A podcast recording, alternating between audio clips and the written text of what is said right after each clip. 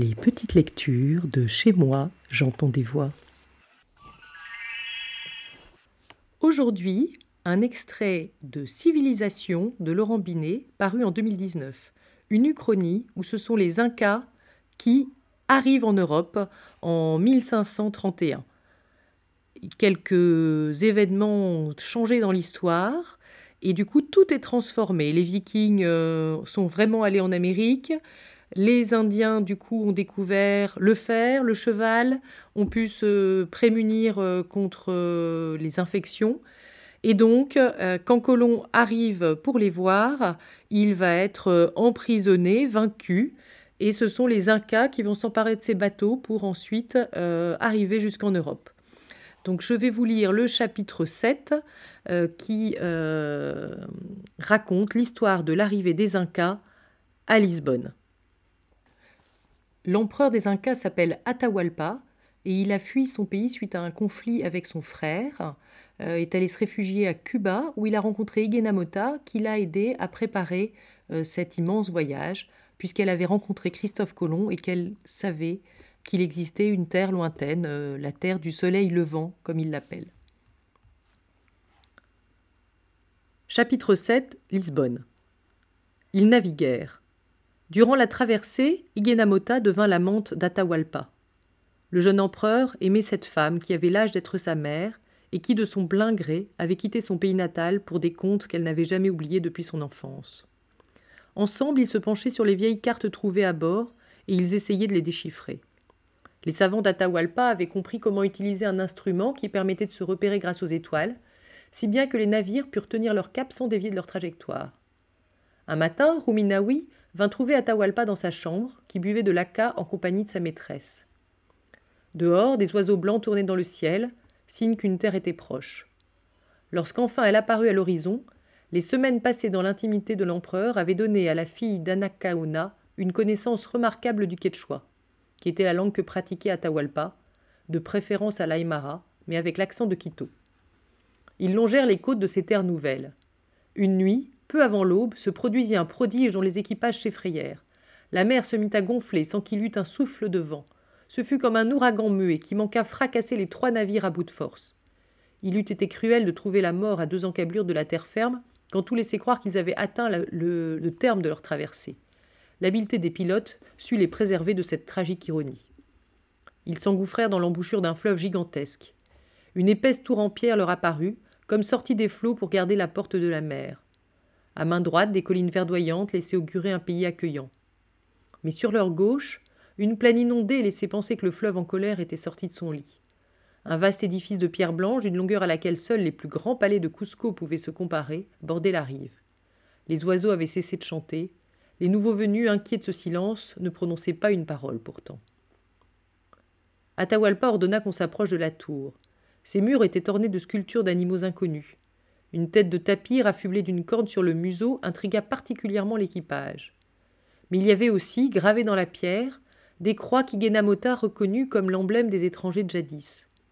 Alors, ils surent qu'ils avaient atteint leur but. Les bateaux continuèrent à longer la rive. Un spectacle des plus étranges se dévoilait. Des maisons de pierre étaient écroulées. Des feux brûlaient dans les collines. Des cadavres jonchaient le sol. Des hommes, des femmes, des chiens erraient parmi les décombres. Les premiers sons que les Quiténiens perçurent du Nouveau Monde furent des aboiements et des pleurs d'enfants. Le fleuve s'élargissait comme un lac. Les pilotes durent louvoyer entre des épaves de bateaux à demi immergés. Enfin, ils découvrirent une place si large qu'elle égalait en superficie la forteresse de Sacsayhuaman, sur laquelle avaient été comme jetés des navires de toute taille, qui gisaient, la quille tordue, la coque brisée, les mâts arrachés. Sur l'aile gauche de la place, un magnifique palais surmonté d'une tour effilée, semblait s'être effondré sur lui-même. Ils débarquèrent. La place, dont on pouvait deviner de quelle magnificence elle se parait dans un passé encore récent, n'était plus qu'une mare. Les sandales des Quiténiens s'enfonçaient dans la boue, l'eau leur montait jusqu'aux chevilles, y compris celles impériales d'Atahualpa, qui avait jugé prudent de ne pas faire appel à ses porteurs, eu égard au sol détrempé que les flaques avaient rendu passablement meuble. Ils croisaient des ombres d'hommes hébétés, vêtus de haillons, tournant autour de, des bateaux échoués, la démarche traînante, le regard vide, se cognant parfois comme des aveugles, et quand ceux-ci apercevaient enfin les visiteurs, Ils portaient sur eux des regards inexpressifs, sans comprendre, sans manifester la moindre surprise. De temps en temps, un craquement sinistre provenait de la ville, suivi par des cris qui se changeaient en plaintes lamentables. L'air, sans être froid, mordillait les chairs. Habitués aux âpres solitudes des Andes, les Quiténiens n'y prenaient garde, fascinés par le tableau désolé qui s'offrait à leurs yeux incrédules. Mais Igenamota, qui les avait menés au bout du monde, était une Taino. Elle n'avait jamais connu que deux saisons sur ces îles, tantôt sèches, tantôt humides, toujours chaudes. Atahualpa observa son corps nu qui tremblait. Les équipages étaient épuisés, énervés après un tel voyage. Il décida qu'on ferait halte et qu'on se mettrait à l'abri. Mais où trouver un toit dans ce champ de ruines, qui puisse accueillir 183 hommes, 37 chevaux, un puma et quelques lamas? On retourna au bâtiment aperçu en aval, seul édifice avec la tour plantée dans l'eau, qui semblait encore debout. C'était un long palais anguleux, renforcé de fines colonnes pointues comme des lances, qui semblaient lui servir de tuteur. Percé de larges fenêtres voûtées, parsemé de tourelles symétriques, dominé par une tour en forme de coupole, et dont la pierre crayeuse avait été si finement ouvragée qu'on l'aurait dit tout entier taillé dans de l'os. Il était peuplé d'individus étranges, des hommes vêtus de robes brunes et blanches, rasés au sommet du crâne, agenouillés, les mains jointes et les yeux clos, occupés à marmonner des sons inaudibles. Quand enfin elles aperçurent les visiteurs, ces créatures se mirent à courir en tous sens, comme de petits cuits affolés, faisant claquer leurs sandales sur les pavés, poussant des cris stridents. L'une d'entre elles, cependant, qui portait un anneau doré à la main droite, plus calme et plus maître de ses nerfs, s'avança pour leur parler. Atahualpa demanda à sa maîtresse si elle comprenait leur langage, mais celle-ci ne parvenait qu'à distinguer quelques mots. Providencia, Castigo, India, dans des phrases dont l'architecture lui restait obscure, quoique bizarrement familière. Elle songea que ses conversations avec l'étranger de jadis s'étaient oubliées dans le puits profond de sa mémoire, et qu'elle n'avait gardé souvenir de son langage que des bribes éparses. Cependant, les créatures, bien qu'effrayées, semblaient inoffensives. Atahualpa donna l'ordre à sa troupe de prendre ses quartiers. On fit descendre les bêtes des navires, on installa les hommes et les femmes dans un vaste réfectoire. Igenamota, s'adressant à l'anneau d'or, dit Comer. Elle vit que l'homme l'avait entendu. Il leur fit apporter de quoi manger. Une soupe chaude avec une sorte de biscuit fait d'une croûte craquante et d'une pâte moelleuse, qu'ils trouvèrent très à leur goût, comme ils étaient affamés. Ils goûtèrent aussi un breuvage noir teinté de rouge. Ainsi le long voyage s'achevait enfin. Tous, hommes, femmes, chevaux, lamas, avaient survécu à la mer. Ils avaient touché la terre du soleil levant. Dehors, le fleuve se couvrait de reflets dorés, ou peut-être était-ce de la paille qui flottait à la surface. Il y avait au sein de ce palais un lieu sacré orné de plaques translucides, rouges, jaunes, vertes, bleues. Le plafond, y, était comme une toile d'araignée creusée dans la pierre, d'une hauteur qui surpassait celle du palais de Pachacutec. À l'extrémité de l'édifice, sur une estrade fastueusement décorée, quoique non entièrement tapissée d'or comme pouvait l'être la maison du soleil, trônait la statue d'un homme très maigre, cloué sur une croix.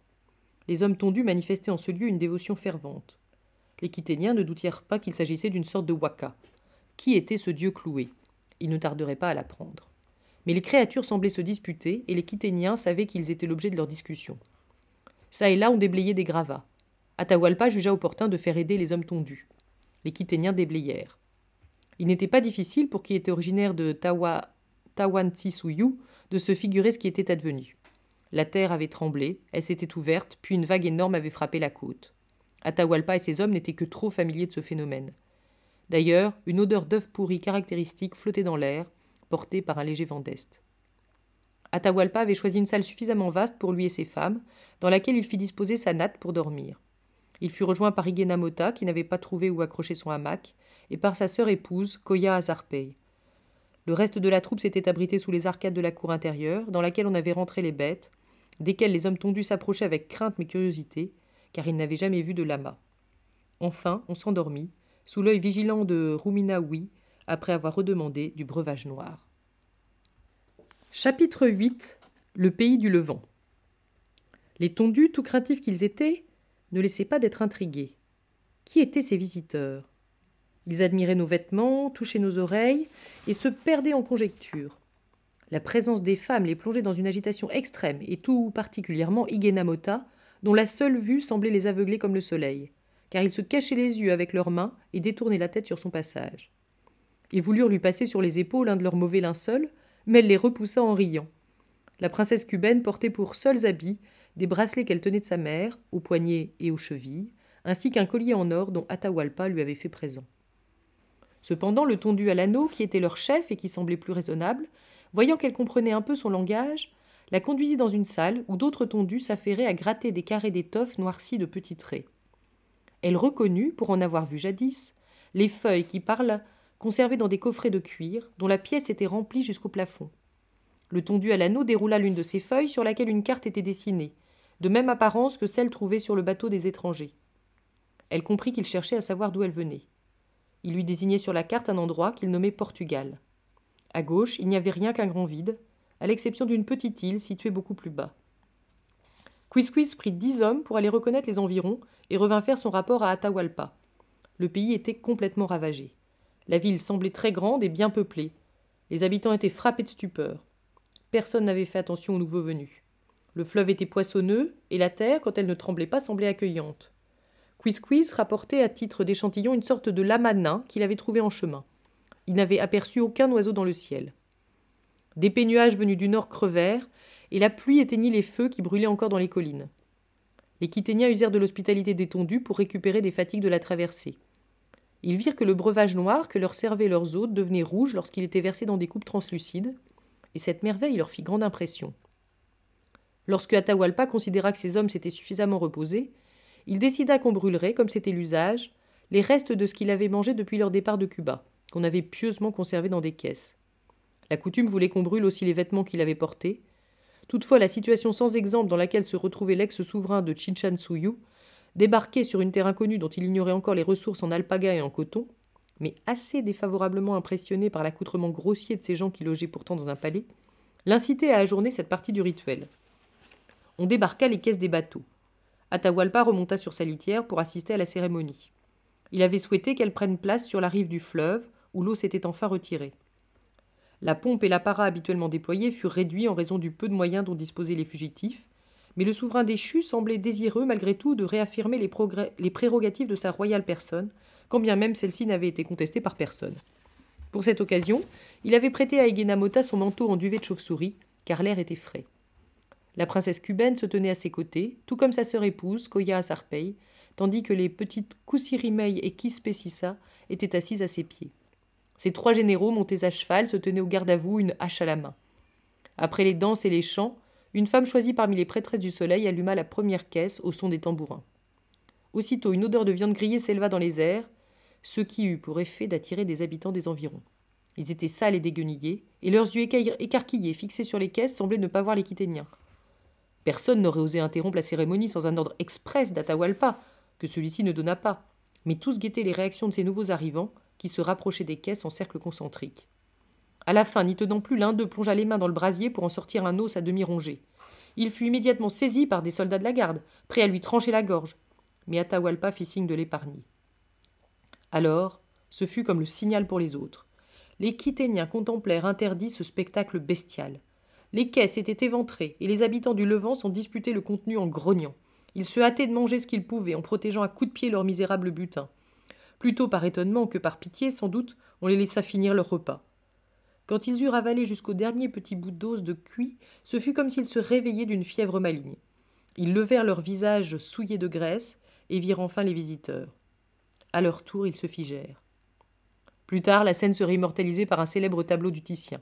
Atahualpa, jeune, beau, impérial de dignité, un perroquet sur l'épaule, son puma tenu en laisse, encadré par ses femmes, Igenamota vêtu d'un manteau au reflet mordoré qui laisse sa poitrine découverte, Kosi Azarpei affichant une expression de dégoût, sa petite sœur Kispessissa, effrayée par le spectacle des premiers Léventins qu'il soit lui donné de voir de près, tous les Quiténiens immobiles dans leurs beaux habits aux couleurs chatoyantes et aux motifs géométriques, le pelage luisant du cheval noir de Ruminawi et les chevaux blancs crinières au vent de Quisquis et Chalco Chimac.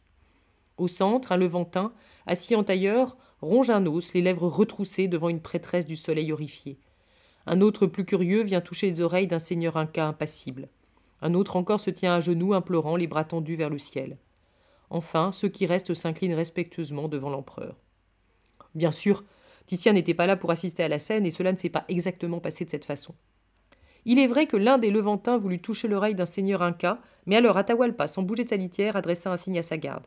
Les hommes firent claquer leurs lances contre leurs boucliers, et tous les Levantins se dispersèrent comme des vigognes effrayés par le tonnerre. Suite à cet épisode, la nouvelle de l'arrivée des Quiténiens se répandit alentour. Des Levantins dépenaillés se pressèrent autour du palais détendu. Quisquis, une fois encore, fut envoyé en reconnaissance. Il rapporta que leurs intentions, sans être franchement hostiles, ne semblaient pas particulièrement amicales. Alors, les sorties furent limitées au strict nécessaire. Après tout, les Quiténiens se trouvaient bien, à l'abri derrière ces murs de pierre.